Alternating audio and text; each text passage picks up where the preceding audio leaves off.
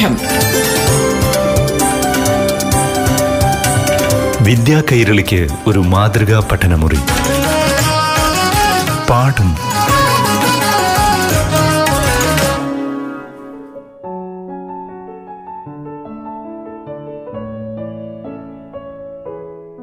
പ്രിയപ്പെട്ട കൂട്ടുകാരെ നമസ്കാരം. പാഠം ക്ലാസ് മുറിയിലേക്ക് എല്ലാ കൂട്ടുകാർക്കും സ്വാഗതം. ഇന്ന് അഞ്ചാം ക്ലാസ്സിലെ ഗണിതശാസ്ത്ര പാഠത്തിലൂടെയാണ് നമ്മൾ സഞ്ചരിക്കുന്നത്. അറിവ് പങ്കുവയ്ക്കാനായി കൂട്ടുകാരുടെ മുന്നിലെത്തുന്നത് Palakkad Kookkampalayam government U P സ്കൂളിലെ ഹെഡ്മാസ്റ്ററായ കൃഷ്ണകുമാർ എം എൻ. പ്രിയപ്പെട്ട കൂട്ടുകാരെ അഞ്ചാം ക്ലാസ്സിലെ ഗണിതശാസ്ത്രത്തിലെ പരപ്പിന്റെ അളവ് എന്ന അധ്യായത്തിലൂടെയാണ് നാം ഇപ്പോൾ കടന്നുപോയിക്കൊണ്ടിരിക്കുന്നത്. വളരെ രസകരമായ ഒരു പാഠഭാഗമല്ലേ ഇത്? ഒരുപാട് പ്രവർത്തനങ്ങൾ നിങ്ങൾക്ക് ചെയ്യുവാൻ കഴിയുന്നുണ്ട് അല്ലേ? ആസ്വാദ്യകരമായ പ്രവർത്തനങ്ങളിലൂടെയാണ് നമ്മൾ കടന്നുപോയിക്കൊണ്ടിരിക്കുന്നത്. ഗണിതശാസ്ത്രം നമ്മൾ അങ്ങനെ തന്നെയാണ് പഠിക്കേണ്ടത്. ചെയ്തു പഠിക്കേണ്ട കാര്യങ്ങൾ ചെയ്തു തന്നെയാണ് പഠിക്കേണ്ടത്. പ്രവർത്തിച്ചു പഠിക്കേണ്ടത് പ്രവർത്തിച്ചു തന്നെ പഠിക്കേണ്ടതുണ്ട്. കൂട്ടുകാർക്ക് കഴിഞ്ഞ പ്രാവശ്യം സ്വയം ചെയ്തു നോക്കുന്നതിന് വേണ്ടി കുറേ പ്രവർത്തനങ്ങൾ നൽകിയിരുന്നുവല്ലോ? നിങ്ങളുടെ പാഠഭാഗത്തിലെ പാഠപുസ്തകത്തിലെ തൊണ്ണൂറ്റി ഒമ്പതാം പേജ് ഒന്ന് നോക്കൂ. അതിൽ ഇങ്ങനെ ഒരു ചോദ്യമുണ്ട്.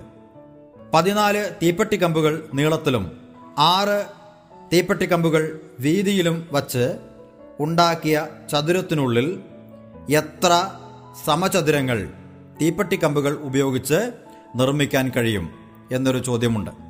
ഈ ചോദ്യം പ്രവർത്തനമായി ചെയ്തു നോക്കണമെങ്കിൽ എന്തൊക്കെ നമ്മൾ ചെയ്യണം? ഈ ചതുരത്തിന് രണ്ട് നീളഭാഗങ്ങളുണ്ട് രണ്ട് വീതി ഭാഗങ്ങളുമുണ്ട് അപ്പോഴെന്താണ് ചെയ്യേണ്ടത്? പതിനാല് തീപ്പെട്ടിക്കമ്പുകൾ വെച്ച് രണ്ട് നീളഭാഗങ്ങൾ നിർമ്മിക്കുക.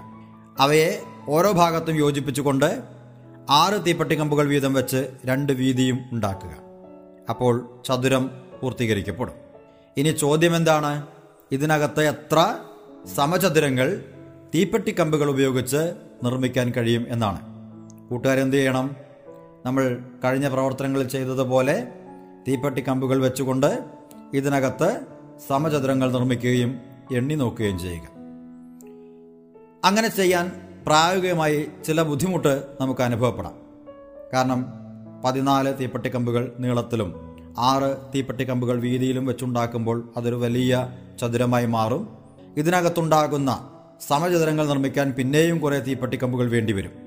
അപ്പോൾ നമുക്കറിയാമല്ലോ എങ്ങനെയാണ് തീപ്പട്ടിക്കമ്പുകൾ വെക്കാതെ തന്നെ അല്ലെങ്കിൽ ഇങ്ങനെ തീപ്പട്ടിക്കമ്പുകൾ ഉപ- ഉപയോഗിച്ചുകൊണ്ട് സമചതുരങ്ങൾ നിർമ്മിക്കാതെ തന്നെ എങ്ങനെയാണ് ഇതിനകത്ത് നിർമ്മിക്കാൻ കഴിയുന്ന കുഞ്ഞ് സമയതരങ്ങളുടെ എണ്ണം കണ്ടുപിടിക്കുക എന്നുള്ള കാര്യം നമ്മൾ കഴിഞ്ഞ ക്ലാസ്സിൽ ചർച്ച ചെയ്തിട്ടുണ്ടല്ലോ. ആർക്കെങ്കിലും പറയാൻ പറ്റുമോ? ആ വെരി ഗുഡ് വീണ പറയുന്നുണ്ടല്ലോ. എന്താ വീണ പറയുന്നത്? ആ എന്താ വീണ? ഒന്ന് പറയൂ. ഓക്കെ വെരി ഗുഡ് ആ ഒരു നീളഭാഗത്തിലുള്ള തീപ്പെട്ടിക്കമ്പുകളുടെ എണ്ണത്തെ ഒരു വീതി ഭാഗത്തിലുള്ള തീപ്പെട്ടിക്കമ്പുകളുടെ എണ്ണം കൊണ്ട് ഗുണിച്ചാൽ മതി അല്ലേ? മിടുക്കി. ഒരു നല്ല കയ്യടി കൊടുത്തേ അവൾക്ക്. ഓക്കെ ഓക്കെ എല്ലാവരും മിടുക്കന്മാരാ. എല്ലാവരും ഇത് പഠിച്ചിട്ടുണ്ട്. ചെയ്ത് നോക്കിയിട്ടുമുണ്ട്. അപ്പോൾ നോക്കൂ ഒരു നീളഭാഗത്ത് എത്ര തീപ്പെട്ടിക്കമ്പുകളുണ്ട്? പതിനാലെണ്ണം അല്ലേ? ഈ പതിനാലെണ്ണത്തിന് എന്ത് ചെയ്യണം? ഒരു വീതി ഭാഗത്തുള്ള ആറ് തീപ്പെട്ടിക്കമ്പുകളുടെ എണ്ണം കൊണ്ട് ഗുണിക്കണം. അല്ലേ അപ്പോൾ എങ്ങനെ കിട്ടും? പതിനാല് ഗുണിക്കണം ആറ്. ഇതിനെ എങ്ങനെയാണ് ഗുണിക്കുക? ഒരു എളുപ്പമാർഗമുണ്ടല്ലോ. പതിനാലിന് നമുക്ക് പത്ത് പ്ലസ് നാല് എന്ന് എഴുതാം. അല്ലേ? ഇനി എന്ത് ചെയ്താൽ മതി? പത്തിനെ ആറ് കൊണ്ട് ഗുണിക്കുക നാലിനെയും ആറ് കൊണ്ട് ഗുണിക്കുക. എന്നിട്ട് കൂട്ടി എഴുതിയാൽ മതി. അല്ലേ? അപ്പോൾ നോക്കൂ. പത്ത് ഗുണിക്കണം ആറ് എത്രയാണ്? അറുപത്. എല്ലാവർക്കും അറിയാം. നാല് ഗുണിക്കണം ആറും നിങ്ങൾക്ക് എല്ലാവർക്കും അറിയാമല്ലോ. ഇരുപത്തിനാല്. അപ്പോൾ അറുപത് പ്ലസ് ഇരുപത്തിനാല് എത്ര കിട്ടി? എൺപത്തിനാല് എന്ന് കിട്ടി. അപ്പോൾ കൂട്ടുകാർക്ക് ഈ ചതുരത്തിനുള്ളിൽ തീപ്പെട്ടിക്കമ്പുകൾ ഉപയോഗിച്ചുകൊണ്ട് എൺപത്തിനാല് കുഞ്ഞ് സമചതുരങ്ങൾ നിർമ്മിക്കാൻ കഴിയും. അല്ലേ? അപ്പോൾ ഇങ്ങനെ നിർമ്മിക്കണമെങ്കിൽ ഒരുപാട് തീപ്പെട്ടിക്കമ്പുകൾ ആവശ്യമാണ്. അതുകൊണ്ടാണ് ഈ പ്രവർത്തനം ചെയ്തു നോക്കാതെ തന്നെ സമയതുരങ്ങളുടെ എണ്ണം എത്രയാണെന്ന് കണ്ടുപിടിക്കാനുള്ള മാർഗത്തെക്കുറിച്ച് നമ്മൾ നേരത്തെ ചർച്ച ചെയ്ത മാർഗം ഉപയോഗിച്ച് ഇവിടെ ഈ കണക്ക് ചെയ്തു നോക്കിയത്. അല്ലേ? ഇപ്പോൾ കൂട്ടുകാർക്ക് മനസ്സിലായല്ലോ എങ്ങനെയാണ് ഇത് ചെയ്യുക എന്നുള്ള കാര്യം. Okay very good. ഇത്തരത്തിലുള്ള പ്രവർത്തനങ്ങൾ നിങ്ങൾ ധാരാളമായി ചെയ്തു നോക്കൂ. അപ്പോൾ ഇത് നിങ്ങൾക്ക് വളരെ വളരെ ആസ്വാദികരമാകും. ഞാൻ നേരത്തെ പറഞ്ഞല്ലോ പ്രവർത്തിച്ചു നോക്കേണ്ട കാര്യങ്ങൾ അങ്ങനെ തന്നെ ചെയ്തു നോക്കുമ്പോഴാണ് ഈ പാഠഭാഗത്തിലെ വസ്തുതകൾ നമ്മുടെ ഉള്ളിലേക്ക് കൃത്യമായി പതിയുക. ഇനി നോക്കൂ ഇതേ പേജിൽ മറ്റൊരു സംഭവം പറയുന്നുണ്ടല്ലോ. കടലാസിലെ സമചതുരത്തെക്കുറിച്ച് നേരത്തെ നമ്മുടെ ചോദ്യത്തിന് ഉത്തരം പറഞ്ഞ റാണിയുണ്ടല്ലോ. ആ റാണിയും അവളുടെ കൂട്ടുകാരി വീണയും എന്ത് ചെയ്തിട്ടുണ്ട്?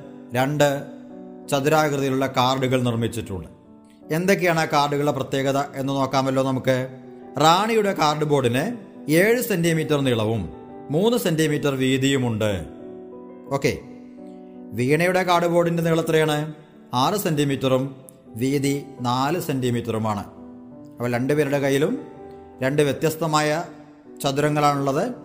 റാണിയുടെ കയ്യിലുള്ള ചതുരത്തിന്റെ നീളം ഏഴ് സെന്റിമീറ്റർ ആകുമ്പോൾ അതിന്റെ വീതി മൂന്ന് സെന്റിമീറ്റർ ആണ് എന്നാൽ വീണയുടെ കയ്യിലുള്ള കാർഡ് ബോർഡിന്റെ നീളം ആറ് സെന്റിമീറ്ററും വീതി നാല് സെന്റിമീറ്ററുമാണ് ഇനി എന്താണ് നമ്മളോട് ആവശ്യപ്പെട്ടിരിക്കുന്ന പ്രവർത്തനം? ആരുടെ കയ്യിലുള്ള കാർഡ്ബോർഡിൽ നിന്നാണ് ഒരു സെന്റിമീറ്റർ വശമുള്ള സമചതുരങ്ങൾ കൂടുതൽ എണ്ണം മുറിച്ചെടുക്കാൻ കഴിയുക അല്ലെങ്കിൽ സാധിക്കുക. ഇല്ലേ? നമ്മൾ നേരത്തെ തീപ്പെട്ടി കമ്പുകൾ ഉപയോഗിച്ചുകൊണ്ട് ചതുരം നിർമ്മിച്ച് അതിനകത്ത് തീപ്പെട്ടി കമ്പുകൾ ഉപയോഗിച്ചുകൊണ്ട് തന്നെ സമചതുരങ്ങൾ ഉണ്ടാക്കി ചെറിയ ചെറിയ സമചതുരങ്ങൾ ഉണ്ടാക്കി. ഇവിടെ നമ്മൾ എന്താണ് ചെയ്യുന്നത്? ആ ഇത് സെന്റിമീറ്ററിലാണ്. നീളവും വീതിയും ഒക്കെ സെന്റിമീറ്ററിലായതുകൊണ്ട് ഈ ചതുരത്തിനകത്ത് ഒരു സെന്റിമീറ്റർ വശമുള്ള എന്ത് നിർമ്മിക്കണം? സമയതരങ്ങൾ നിർമ്മിക്കണം. അല്ലേ? അപ്പം അങ്ങനെ നിർമ്മിക്കുമ്പോൾ ആരുടെ കയ്യിലുള്ള ചതുരത്തിനകത്താണ് കൂടുതൽ സമയദുരങ്ങൾ ഇപ്രകാരം നിർമ്മിക്കാൻ കഴിയുക എന്നതാണ് നമ്മൾ കണ്ടുപിടിക്കേണ്ടത്. ഇത് നിങ്ങൾക്ക് രണ്ട് തരത്തിൽ ചെയ്യാം. ഈ കാർഡ്ബോർഡിനകത്ത് കുഞ്ഞു സമയദുരങ്ങൾ വരച്ചു നോക്കി എണ്ണി നോക്കാം. അല്ലാതെ തന്നെ ചെയ്യാം. അല്ലാതെ ചെയ്യുന്നതല്ലേ മിടുക്ക്. കാരണം എല്ലായ്പ്പോഴും നമുക്കിതുപോലെ വരച്ചു നോക്കാൻ കഴിയുമോ? ഇല്ലല്ലോ.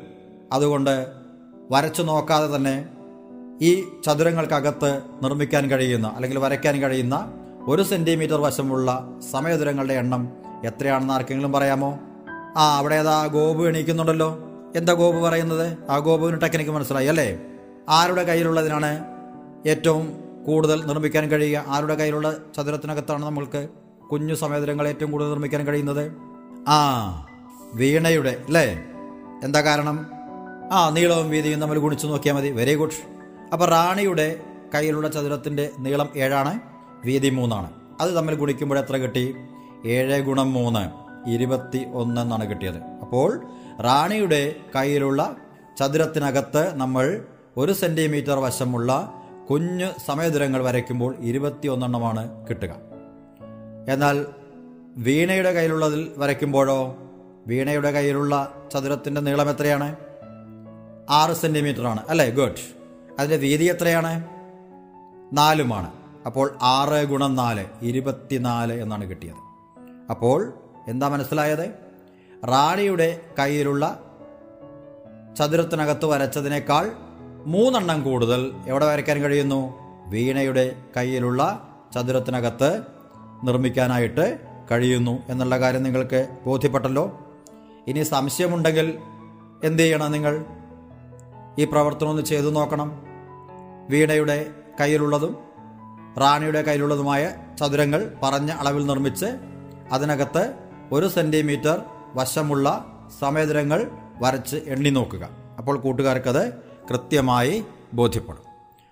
അപ്പോൾ നോക്കൂ കൂട്ടുകാരെ നമ്മളിവിടെ ഒരു പ്രത്യേക രീതിയിലുള്ള അളവിനെ കുറിച്ചാണ് മനസ്സിലാക്കിയത്. നീളം എന്ന് പറയുന്ന അളവ് ഒരു വശത്തിന്റെതാണ് അല്ലേ? നീളഭാഗത്തിന്റെ. വീതി എന്ന് പറയുന്നത് മറ്റൊരു വശം. അത് വീതി എന്നാണ് അറിയപ്പെടുന്നത്. അല്ലേ? ഇതെല്ലാം സെന്റിമീറ്റർ അല്ലെങ്കിൽ മീറ്റർ എന്നൊക്കെയാണ് നമ്മൾ പറയാറുള്ളത്. എന്നാൽ ഈ ചതുരത്തിനകത്ത് വരയ്ക്കപ്പെട്ട അല്ലെങ്കിൽ നിർമ്മിക്കപ്പെട്ട കുഞ്ഞു സമചതുരങ്ങളുടെ എണ്ണം എത്രയാണെന്ന് കണക്കാക്കുന്ന ഒരു പ്രവർത്തനമാണ് നമ്മളിവിടെ ചെയ്തത്. അപ്പോൾ പുതിയൊരു ആശയത്തിലേക്ക് നമ്മൾ കടക്കുകയാണ്. അതെന്തായിരുന്നു? എവിടെയാണ് നമ്മൾ ഈ കുഞ്ഞു ചതുരങ്ങൾ വരച്ചത്? ഈ കുഞ്ഞു സമചതുരങ്ങൾ വരച്ചത്? ആ കയ്യിലുള്ള അല്ലെങ്കിൽ നമ്മൾ നിർമ്മിച്ച വലിയ ചതുരത്തിന്റെ ഉൾഭാഗത്ത് ആ പരന്ന ഭാഗത്ത്. അല്ലേ? അതുകൊണ്ട് തന്നെ ഈ സമയദുരങ്ങളുടെ എണ്ണത്തെ നമുക്ക് ആ വലിയ ചതുരത്തിന്റെ പരപ്പളവ് എന്ന് പറയാം. പരപ്പിന്റെ അളവാണ്. അപ്പോൾ നീളത്തിനും വീതിക്കും ഒക്കെ നമ്മൾ സെന്റിമീറ്റർ പോലെയുള്ള അളവ് പറയുന്നത് പോലെ തന്നെ പരപ്പിനും അളവുണ്ട് എന്നുള്ള കാര്യം കൂട്ടുകാർക്ക് ബോധ്യപ്പെട്ടോ? നിങ്ങളൊരു കാര്യം ചെയ്യൂ. അച്ഛന്റെ കയ്യിൽ നിന്ന് രണ്ട് പത്ത് രൂപ നോട്ടുകൾ വാങ്ങുക. പുതിയ പത്ത് രൂപ നോട്ടുകൾ വാങ്ങിക്കുക. അതൊന്ന് ചേർത്ത് വെച്ച് നോക്കൂ. ഒരേപോലെയല്ലേ ഇരിക്കുന്നത്? അതിന്റെ എല്ലാം നീളവും വീതിയും ഒക്കെ ഒരുപോലെ ചേർന്നിരിക്കുന്നു. അല്ലേ? ഇനി ഒരു പത്തിന്റെ നോട്ടും ഒരു നൂറിന്റെ നോട്ടും വെച്ചൊന്ന് ചേർത്ത് വെച്ച് നോക്കൂ. ഏതാണ് വലുത്? നൂറിന്റെ നോട്ടാണ് അല്ലേ അപ്പോൾ പരപ്പളവ് ഏറ്റവും കൂടുതൽ ഏതിനാണ്? നൂറിന്റെ നോട്ടിനാണ്. ശരിയാണല്ലോ? ഇനി നമ്മൾ ഈ ഒരു ആശയത്തിലേക്കാണ് കടന്നു വരുന്നത്. പരപ്പിന്റെ അളവ്. അല്ലേ? ഇപ്പോൾ നിങ്ങളിരിക്കുന്ന മുറി. ആ മുറിയുടെ തറയൊന്ന് നോക്കൂ. അതിനൊരു പരപ്പളവില്ലേ? ആ പരപ്പളവ് എങ്ങനെ കണ്ടുപിടിക്കാമെന്ന് ഇപ്പോൾ മനസ്സിലായല്ലോ നിങ്ങൾക്ക്. അതിന്റെ നീളത്തിന്റെയും വീതിയുടെയും അളവറിഞ്ഞാൽ മതി. അല്ലേ? അതുപോലെ തന്നെ നിങ്ങളുടെ കയ്യിലുള്ള നോട്ട് ബുക്കിന്റെ നീളവും വീതിയും ഒന്ന് അളന്നു നോക്കൂ. ആ നോട്ട് ബുക്കിന്റെ പരപ്പളവ് എത്രയാണെന്ന് നിങ്ങൾക്ക് കണ്ടുപിടിക്കാമല്ലോ. ഇനി ഇങ്ങനെ ചതുരാകൃതിയിലുള്ളതിന് മാത്രമാണോ പരപ്പളവുള്ളത്? അല്ല അല്ലേ? നിങ്ങളൊന്ന് പുറത്തേക്ക് ഇറങ്ങി നോക്കൂ. അവിടെ ഏതാ വ്യത്യസ്ത രീതിയിലുള്ള ചെടികളുടെ ഇലകൾ നിങ്ങൾക്ക് കാണാം. ചെമ്പരത്തിയുടെ ഒരു ഇല എടുത്തു നോക്കൂ. വീട്ടിൽ ശീമക്കൊന്നയുണ്ടല്ലോ അതിന്റെ ഒരു ഇല എടുത്തു നോക്കൂ. അതുപോലെ തന്നെ മറ്റു ചെടികളുടെ ഒക്കെ ഇലകൾ എടുത്ത് പരിശോധിച്ചു നോക്കൂ. വാഴയിലേക്ക് കണ്ടില്ലേ? അപ്പോൾ ഓരോ ഇലകൾക്കും പ്രത്യേകം പ്രത്യേകം പരപ്പളവ് ഉണ്ട് എന്ന് നമുക്ക് മനസ്സിലാക്കാം. പേരിൽ നിന്ന് തന്നെ നമുക്കത് വളരെ വ്യക്തമാണ്. പരപ്പിന്റെ അളവ്. അതിനെക്കുറിച്ചാണ് നമ്മൾ ഈ അധ്യായത്തിൽ കൂടുതലായി അറിയാൻ പോകുന്നത്. അപ്പോൾ അടുത്ത ക്ലാസ്സിൽ നമുക്ക് കൂടുതൽ വസ്തുതകളുമായി കണ്ടുമുട്ടാം എന്ന ഉറപ്പോടെ ഏവർക്കും ആശംസകൾ നേർന്നുകൊണ്ട് ഇന്നത്തെ ക്ലാസ് ഇവിടെ സമാപിക്കുകയാണ്. പാഠം. വിദ്യാ കൈരളിക്ക് ഒരു മാതൃകാ പഠനമുറി. പാഠം.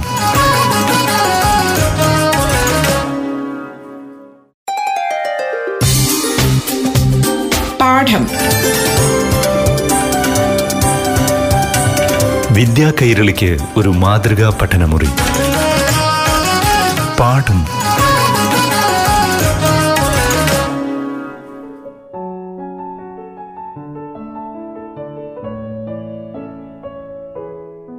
പ്രിയപ്പെട്ട കൂട്ടുകാരെ നമസ്കാരം. പാഠം ക്ലാസ്സുകൾ തുടരുകയാണ്. ഇനി ആറാം ക്ലാസ്സിലെ ഗണിതശാസ്ത്ര പാഠത്തിലേക്കാണ്. പാഠം അവതരിപ്പിക്കുന്നത് Palakkad Kookkampalayam government U P സ്കൂളിലെ ഹെഡ് മാസ്റ്ററായ കൃഷ്ണകുമാർ എം എൻ. പ്രിയപ്പെട്ട കൂട്ടുകാരെ ഏവർക്കും നമസ്കാരം. പാഠം റേഡിയോ ക്ലാസിന്റെ പുതിയൊരു എപ്പിസോഡിലേക്ക് ഏവരെയും സ്നേഹപൂർവം സ്വാഗതം ചെയ്യുകയാണ്. ആറാം ക്ലാസ്സിലെ ഗണിതശാസ്ത്രത്തിലെ ദശാംശ രൂപങ്ങൾ എന്ന അധ്യായത്തിലൂടെയാണ് നാം ഇപ്പോൾ സഞ്ചരിച്ചുകൊണ്ടിരിക്കുന്നത്. കഴിഞ്ഞ ക്ലാസ്സിൽ നമ്മൾ പഠിച്ച കാര്യങ്ങളൊക്കെ കൂട്ടുകാർക്ക് ഓർമ്മയുണ്ട് അല്ലേ? നല്ല രസകരമായൊരു അധ്യായമാണിത് അല്ലേ? എങ്ങനെയുണ്ട് പ്രവർത്തനങ്ങളൊക്കെ? ചെയ്യാൻ കഴിയുന്നില്ലേ? കഴിയുന്നുണ്ടല്ലേ?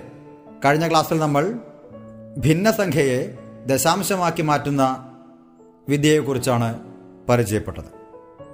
അവിടെ നമ്മൾ പറഞ്ഞ കഥയൊക്കെ ഓർമ്മയുണ്ടല്ലോ? ഓക്കെ. അപ്പോൾ നമ്മളിനി ദശാംശ രൂപത്തിന്റെ മറ്റു ചില പ്രത്യേകതകളെക്കുറിച്ച് കൂടി അറിയാൻ പോവുകയാണ്. അപ്പോൾ കൂട്ടുകാർ മനസ്സിലാക്കേണ്ടത് ദശാംശം എന്ന് പറയുമ്പോൾ തന്നെ അതോടൊപ്പം അറിയാതെ കടന്നു വരുന്നതാണ് ഭിന്നസംഖ്യ രൂപം എന്ന് പറയുന്നത്. ഭിന്നസംഖ്യാ രൂപം ഉണ്ടെങ്കിലേ ദശാംശ രൂപമുള്ളൂ ഓക്കെ ഈ കാര്യം നമ്മൾ പ്രത്യേകിച്ച് മനസ്സിലാക്കണം. നമ്മൾ എവിടെയൊക്കെ പോകുന്നുണ്ടോ അവിടെയെല്ലാം നമ്മുടെ നിഴൽ നാം അറിയാതെ വരുന്നത് പോലെ ആരുമുണ്ട് ഇവിടെ? ദശാംശ സംഖ്യക്കൊപ്പം ഭിന്നസംഖ്യയുമുണ്ട്. ഏത് ദശാംശ സംഖ്യ പറഞ്ഞാലും ഒപ്പം നിഴൽ പോലെ ഒരു ഭിന്നസംഖ്യ ഉണ്ടായിരിക്കും. അവ തമ്മിൽ വേർപിരിഞ്ഞ് നടക്കുകയില്ല കൂട്ടുകൂടി മാത്രമേ നടക്കുകയുള്ളൂ. അല്ലേ? അങ്ങനെ നിങ്ങൾക്കും ചില കൂട്ടുകാരല്ലേ? നിങ്ങൾ എവിടെ പോകുമ്പോഴും എന്ത് കാര്യം ചെയ്യുമ്പോഴും ആ കൂട്ടുകാരൻ നിങ്ങൾക്കൊപ്പമുണ്ടാകും. ഇല്ലേ? ഇതുപോലെ തന്നെ ഭിന്നസംഖ്യയുടെ കൂട്ടുകാരനാണ് ദശാംശ സംഖ്യ അതുപോലെ ദശാംശ സംഖ്യയുടെ കൂട്ടുകാരനാണ് ഭിന്നസംഖ്യ. ഒരിക്കലും ഇവർ വേർപിരിഞ്ഞ് നടക്കുകയില്ല അപ്പോൾ നമുക്ക് ദശാംശവുമായി ബന്ധപ്പെട്ട മറ്റു ചില പ്രത്യേകതകളിലേക്ക് കടക്കാം. ഇപ്പോൾ നമ്മൾ ഒരു സംഖ്യ എഴുതുകയാണ്. മുന്നൂറ്റി ഏഴ് എന്ന് പറയുന്ന സംഖ്യ. എൺപത്തി എട്ടാമത്തെ പേജ് അതിനെക്കുറിച്ച് പറയുന്നുണ്ട്. ഇത് നമ്മുടെ സാധാരണ ഒരു സംഖ്യയാണ്. ഇതിന്റെ ഒന്നുകൾ അല്ലെങ്കിൽ ഒറ്റയുടെ സ്ഥാനത്ത് ഏഴാണ്. പത്തിന്റെ സ്ഥാനത്ത് ഒന്നുമില്ല. അതുകൊണ്ട് പൂജ്യം എന്ന് എഴുതിയിരിക്കുന്നു. നൂറിന്റെ സ്ഥാനത്ത് മൂന്നാണ്. അപ്പോൾ മുന്നൂറ്റി ഏഴ് എന്ന് പറയുമ്പോൾ മുന്നൂറ് കഴിഞ്ഞ് നമ്മൾ പത്തിന്റെ സ്ഥാനത്തെ ഉച്ചരിക്കുന്നത് പോലുമില്ല. പത്തിന്റെ സ്ഥാനത്തുള്ള സംഖ്യയെ നമ്മൾ ഉച്ചരിക്കുന്നില്ല. പിന്നീട് വരുന്നത് ഒന്നിന്റെ സ്ഥാനത്തുള്ള സംഖ്യയാണ് വരുന്നത്. മുന്നൂറ്റി ഏഴ് അങ്ങനെ പറയുമ്പോൾ തന്നെ ഉറപ്പാണ്. പത്തിന്റെ സ്ഥാനം ഉച്ചരിക്കാത്തത് കൊണ്ട് തന്നെ ഉറപ്പാണ്. അവിടെ സംഖ്യയില്ല. പൂജ്യം കൊടുക്കണമെന്ന്. അല്ലേ? എന്നാൽ നാനൂറ്റി എൺപത്തി രണ്ട് എന്ന് പറയുമ്പോൾ മൂന്ന് സ്ഥാനത്തുമുള്ള സംഖ്യകൾ നമ്മൾ പറഞ്ഞു. നൂറിന്റെ സ്ഥാനത്ത് പറഞ്ഞു നാലാണ്. എൺപത്തി പത്തിന്റെ സ്ഥാനത്ത് എട്ടാണ് എന്ന് നമുക്ക് മനസ്സിലായി. രണ്ട് ഒന്നിന്റെ സ്ഥാനത്ത് രണ്ടാണ്. അപ്പോൾ നാനൂറ്റി എൺപത്തി രണ്ട് എന്ന് പറയുമ്പോൾ മൂന്ന് സ്ഥാനങ്ങളിലും സംഖ്യകളുണ്ട് എന്നുള്ള കാര്യം വ്യക്തമായിട്ട് ബോധ്യപ്പെടുന്നുണ്ട്. എന്നാൽ ഇരുന്നൂറ്റി ആറ് എന്ന് പറയുമ്പോൾ ഇരുന്നൂറ്റി ആറ് നൂറും ഒറ്റയും മാത്രമേ പറയുന്നുള്ളൂ പത്തിനെ കുറിച്ചൊന്നും പറയുന്നില്ല.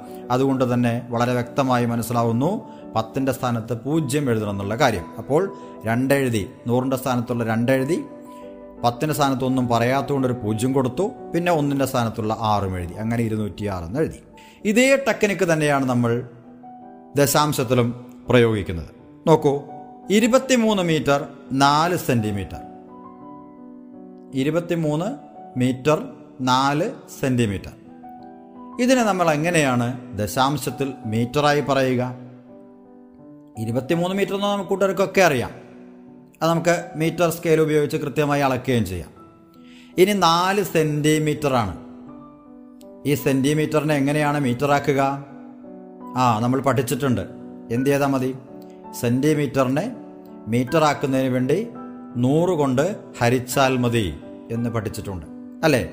അപ്പോൾ നാല് സെന്റിമീറ്റർ എന്ന് പറഞ്ഞാൽ എത്ര മീറ്ററായിരിക്കും? അത് തന്നെ. അതിനെ ഭിന്നസംഖ്യയാക്കിയിട്ട് ആദ്യം മാറ്റുക. നാല് ഹരിക്കണം നൂറ് എന്ന് പറഞ്ഞാൽ നമുക്ക് നാല് ബൈ നൂറ്. അല്ലെങ്കിൽ നൂറിൽ നാല് എന്ന് എഴുതാൻ പറ്റും. ഇനി നൂറിൽ നാല് എന്ന് പറഞ്ഞാൽ അത് നാല് സെന്റിമീറ്ററാണ് അത് മീറ്ററായി മാറിക്കഴിഞ്ഞു. അതായത് നാല് സെന്റിമീറ്റർ എന്നത് നൂറിൽ നാല് മീറ്റർ എന്നായി മാറിക്കഴിഞ്ഞു. ഇനി ഇതിനെ നമുക്ക് ദശാംശത്തിലേക്ക് മാറ്റാം. എങ്ങനെ മാറ്റാം? അത് നമ്മൾ കഴിഞ്ഞ ക്ലാസ്സിൽ പഠിച്ചിട്ടുണ്ട്. നൂറിൽ രണ്ട് പൂജ്യങ്ങളുണ്ട്. എന്നാൽ അംശത്തിൽ ഒറ്റ സ്ഥാനമേ ഉള്ളൂ. അല്ലേ? നാലിനെ നമ്മൾ മാറ്റി എഴുതി. ഇനി നാലിന്റെ ഇടതുവശത്തിൽ പൂജ്യം കൂടി കൊടുത്തു. എന്നിട്ട് ദശാംശം നൽകി. അപ്പോൾ ദശാംശം പൂജ്യം നാല് എന്ന് കിട്ടി. അപ്പോൾ നൂറിൽ നാല് എന്ന ഭിന്നസംഖ്യയ്ക്ക് തുല്യമാണ് ദശാംശം പൂജ്യം നാല് എന്ന് പറയുന്നത്. അതായത് നാല് സെന്റിമീറ്റർ എന്ന് പറഞ്ഞാൽ നൂറിൽ നാല് മീറ്ററാണ്. ഇത് ദശാംശം പൂജ്യം നാല് മീറ്ററാണ്. അപ്പോൾ ഇനി നമുക്ക് പറഞ്ഞിരിക്കുന്ന കണക്കിനെ കൃത്യമായി എഴുതാമല്ലോ. എന്തായിരുന്നു? ഇരുപത്തിമൂന്ന് മീറ്റർ നാല് സെന്റിമീറ്റർ ഇതിനെ മീറ്ററാക്കി പറയുമ്പോൾ ഇരുപത്തിമൂന്ന് ദശാംശം. ഇനി നാല് സെന്റിമീറ്റർ എന്ന് പറഞ്ഞാൽ എത്ര മീറ്റർ നമുക്ക് കിട്ടിയത്? പൂജ്യം നാല് മീറ്റർ. അപ്പോൾ വെരി ഗുഡ് അതെ അഖിൽ പറഞ്ഞത് വളരെ കറക്റ്റാണ് ഇരുപത്തിമൂന്ന് ദശാംശം പൂജ്യം നാല് മീറ്റർ എന്ന് നമുക്ക് കൃത്യമായിട്ട് മനസ്സിലായി. ഇനി നോക്കൂ ഇതേ കണക്കിൽ നമ്മൾ മറ്റൊരു വ്യത്യാസം വരുത്തിയാണ്. ഈ നാല് സെന്റിമീറ്റർ എന്നതിന് പകരം നാല് മില്ലിമീറ്റർ ആണ് ഉണ്ടായിരുന്നതെന്ന് വിചാരിക്കുക. ഇരുപത്തിമൂന്ന് മീറ്ററും നാല് മില്ലിമീറ്ററുമാണ്. അപ്പോൾ നമ്മൾ എന്ത് ചെയ്യും? ഇരുപത്തിമൂന്ന് മീറ്ററിന് അങ്ങനെ തന്നെ എഴുതും. അപ്പോൾ ഇരുപത്തിമൂന്ന് മീറ്ററും നാല് മില്ലിമീറ്ററും എന്നതിനെ പൂർണമായും നമുക്ക് എന്തിലേക്ക് മാറ്റണം? യെസ് വെരി ഗുഡ് എന്തിലേക്ക് മാറ്റണം? മീറ്ററിലേക്ക് മാറ്റണം. അപ്പോൾ അങ്ങനെ മാറ്റുമ്പോൾ എന്താണ് ചെയ്യുക? നേരത്തെ പറഞ്ഞ അതേ ടെക്നിക്ക്. നാല് മില്ലിമീറ്ററാണ്. മില്ലിമീറ്ററിനെ മീറ്ററാക്കാൻ എന്താണ് ചെയ്യേണ്ടത്? സെന്റിമീറ്ററിനെ മീറ്ററാക്കാൻ നമ്മൾ നൂറ് കൊണ്ടാണ് ഹരിച്ചതെങ്കിൽ സെന്റിമീറ്ററിനേക്കാൾ ചെറുതാണല്ലോ മില്ലിമീറ്റർ. അപ്പോൾ എന്ത് ചെയ്യേണ്ടി വരും? മില്ലിമീറ്ററിനെ മീറ്ററാക്കാൻ ആയിരം കൊണ്ടാണ് ഹരിക്കേണ്ടി വരിക. അപ്പോൾ നാല് മില്ലിമീറ്റർ എന്ന് പറഞ്ഞാൽ ആയിരത്തിൽ നാല് മീറ്ററാണ്. ഓക്കെ? നാല് മില്ലിമീറ്റർ എന്ന് പറഞ്ഞാൽ എന്തിനു തുല്യമാണ്? ആയിരത്തിൽ നാല് ആയിരത്തിൽ നാല് മീറ്ററിന് തുല്യം അല്ലെങ്കിൽ നാല് ബൈ ആയിരം മീറ്റർ. ഇനി ഇതിനെ ദശാംശമാക്കി മാറ്റാമല്ലോ. ആയിരത്തിൽ മൂന്ന് പൂജ്യങ്ങളുണ്ട്. അപ്പോൾ ദശാംശമാക്കുമ്പോൾ മൂന്ന് ദശാംശ സ്ഥാനങ്ങൾ വേണം. അപ്പോൾ നാല് നമ്മൾ മാറ്റി എഴുതി. ഇനി രണ്ടെണ്ണം നൽകാനില്ല സംഖ്യയില്ല. അതുകൊണ്ട് രണ്ട് പൂജ്യങ്ങൾ നാലിന്റെ ഇടതുവശത്ത് എഴുതി. എന്നിട്ട് ദശാംശം നൽകി. അപ്പോൾ എങ്ങനെ കിട്ടി? ആയിരത്തിൽ നാല് എന്ന് പറയുമ്പോൾ ദശാംശം പൂജ്യം പൂജ്യം നാല് എന്ന് കിട്ടി. ഇനി നമുക്ക് ചോദിച്ച ചോദ്യത്തിന്റെ ഉത്തരം വ്യക്തമായി എഴുതാമല്ലോ. എന്താണ് പറഞ്ഞിട്ടുള്ളത്? ഇരുപത്തിമൂന്ന് മീറ്റർ നാല് മില്ലിമീറ്റർ എന്നതിനെ എന്താക്കി മാറ്റണം? മീറ്ററാക്കി മാറ്റണം. അപ്പോൾ എന്തെഴുതാം? ഇരുപത്തിമൂന്ന് ദശാംശം പൂജ്യം പൂജ്യം നാല് മീറ്റർ എന്നാക്കി എഴുതാം. ഓക്കെ. ഇപ്പോൾ കൂട്ടുകാർക്ക് കളി വ്യക്തമായിട്ട് മനസ്സിലായോ? ഇനി ഇതുപോലെ ധാരാളം കണക്കുകൾ സ്വയമെന്ന് ഇട്ട് ചെയ്തു നോക്കൂ. നിങ്ങളുടെ കൂട്ടുകാരുമായ ഒരു കളിയിൽ ഏർപ്പെട്ടു നോക്കൂ. അതിന് പറ്റിയ ഒരു കാര്യം നിങ്ങളുടെ പേജ് നമ്പർ എൺപത്തി ഒൻപതിൽ പറയുന്നുണ്ട്. എന്താണ്? അളവ് ഭിന്നം ദശാംശം. ഇങ്ങനെ മൂന്ന് കോളങ്ങൾ അവിടെ കൊടുത്തിട്ടുണ്ട്. ഇത് കൂട്ടുകാർ ഒരു സമയമെടുത്തുകൊണ്ട് ഒന്ന് ചെയ്യാൻ ശ്രമിക്കൂ. ആരാണ് വേഗത്തിൽ തെറ്റുകൂടാതെ ചെയ്യുക എന്നൊന്ന് മത്സരിച്ചു നോക്കൂ. ആർക്കാണ് കൂടുതൽ മാർക്ക് കിട്ടുക നോക്കൂ. എന്താണ് അവിടെ ആദ്യം പറഞ്ഞിട്ടുള്ളത്? നാൽപ്പത്തി അഞ്ച് സെന്റിമീറ്റർ എന്നാണ് അളവിന്റെ താഴെ കൊടുത്തിരിക്കുന്നത്. ഇനി നമ്മൾ അതിന്റെ ഭിന്ന സംഖ്യ എഴുതണം. അല്ലേ? മീറ്റർ. എത്ര മീറ്റർ എന്ന് കാണിക്കണം. നാൽപ്പത്തഞ്ച് സെന്റിമീറ്റർ ആണ്. അപ്പോൾ സെന്റിമീറ്ററിനെ മീറ്ററിലേക്ക് മാറ്റാൻ എന്ത് ചെയ്യണമെന്ന് ഇപ്പോൾ നമ്മൾ തൊട്ടുമുമ്പ് പറഞ്ഞു കഴിഞ്ഞു. നൂറ് കൊണ്ട് ഹരിക്കുക. അപ്പോൾ എന്താ വരിക? നാൽപ്പത്തി അഞ്ച് ഹരിക്കണം നൂറെന്നാണ് വരിക. ഇതിനെ ഭിന്നസംഖ്യയാക്കി മാറ്റുമ്പോൾ നൂറിൽ നാൽപ്പത്തി അഞ്ച് അപ്പോൾ ഭിന്നസംഖ്യ എങ്ങനെ വന്നത്? നൂറിൽ നാൽപ്പത്തി അഞ്ച് മീറ്റർ എന്ന് വന്നു. ഇനി അതിന്റെ ദശാംശം എങ്ങനെ ആക്കി മാറ്റണം? നൂറിൽ നാൽപ്പത്തി അഞ്ച് എന്ന് പറഞ്ഞാൽ വളരെ എളുപ്പമാണല്ലോ. നൂറിൽ രണ്ട് പൂജ്യങ്ങളുണ്ട് അപ്പോൾ ദശാംശത്തിൽ രണ്ട് സ്ഥാനങ്ങൾ വേണം. അപ്പോൾ നാൽപ്പത്തി അഞ്ചിൽ രണ്ട് സംഖ്യകളുണ്ട്. അഞ്ചും മാറ്റി നാലും മാറ്റി നമ്മൾ കുത്തിടുമ്പോൾ ദശാംശം നാല് അഞ്ച് മീറ്റർ എന്ന് കിട്ടി. ഓക്കെ ഇനി അടുത്തത് എന്താണ്? മുന്നൂറ്റി പതിനഞ്ച് ഗ്രാം എന്നാണ്. ഗ്രാമാണ്. അപ്പോൾ അതിനെ കിലോഗ്രാമിലേക്ക് മാറ്റണം. എത്ര ഗ്രാമാണ് ഒരു കിലോഗ്രാം എന്ന് പറയുന്നത് നിങ്ങൾക്കറിയാമല്ലോ? ആയിരം ഗ്രാമാണ്. അല്ലേ? ആയിരം ഗ്രാം ചേരുമ്പോഴാണ് ഒരു കിലോഗ്രാമായി മാറുന്നത്. അപ്പോൾ മുന്നൂറ്റി പതിനഞ്ച് ഗ്രാം എന്നതിനെ കിലോഗ്രാമാക്കി മാറ്റാൻ എന്ത് ചെയ്താൽ മതി? ആയിരം കൊണ്ട് ഹരിച്ചാൽ മതി. അപ്പോൾ എങ്ങനെ എഴുതുക? മുന്നൂറ്റി പതിനഞ്ച് ഹരിക്കണം ആയിരം. ഇനി ഇതിനെ ഭിന്നസംഖ്യയിലേക്ക് മാറ്റി. എന്താണ് ഛേദമായിട്ട് വരിക? ആയിരം. ആയിരത്തിൽ മുന്നൂറ്റി പതിനഞ്ച് കിലോഗ്രാം. അഥവാ മുന്നൂറ്റി പതിനഞ്ച് ബൈ ആയിരം കിലോഗ്രാം എന്ന് വന്നു. ഇനി ഇതിനെ നമുക്ക് ദശാംശത്തിലേക്ക് മാറ്റണമല്ലോ. ആയിരമാണ് ഇതിന്റെ ഛേദമായിട്ട് വരുന്നത്. എത്ര പൂജ്യങ്ങളുണ്ട്? മൂന്ന് പൂജ്യങ്ങളുണ്ട്. അപ്പോൾ മൂന്ന് സ്ഥാനങ്ങൾ മാറ്റി നമ്മൾ ദശാംശം നൽകണം. അപ്പോൾ എങ്ങനെ മാറി? അഞ്ച് മാറി ഒന്ന് മാറി മൂന്ന് മാറി. അപ്പോൾ മൂന്നിന്റെ മുമ്പിൽ ദശാംശം വരും. ദശാംശം മൂന്ന് ഒന്ന് അഞ്ച് കിലോഗ്രാം എന്ന് കിട്ടി. ഓക്കെ? ഇനി ഇത് കൂട്ടുകാർ രസകരമായ ഒരു കളിയാക്കി മാറ്റി നോക്കൂ. ആർക്കാണ് വേഗത്തിൽ ചെയ്യാൻ കഴിയുക? ആർക്കാണ് കൂടുതൽ മാർക്ക് കിട്ടാൻ സാധ്യതയുള്ളത്? ആരാണ് മിടുക്കൻ? എന്നിട്ട് നിങ്ങളുടെ അധ്യാപികയ്ക്ക് ഇത് അയച്ചു കൊടുക്കണേ. കൂട്ടുകാരായിട്ട് കളിക്കുമ്പോൾ ഇത് രസകരമായി മുന്നോട്ട് കൊണ്ടുപോകണേ. ആറാം ക്ലാസ്സിലെ ദശാംശ രൂപങ്ങൾ എന്ന ഗണിത അധ്യായത്തിലെ ഈ എപ്പിസോഡ് ഇവിടെ സമാപിക്കുകയാണ്. ഏവർക്കും ആശംസകൾ നേരുന്നു. താങ്ക് യു വെരി മച്ച് പാഠം. വിദ്യാ കൈരളിക്ക് ഒരു മാതൃകാ പഠനമുറി. പാഠം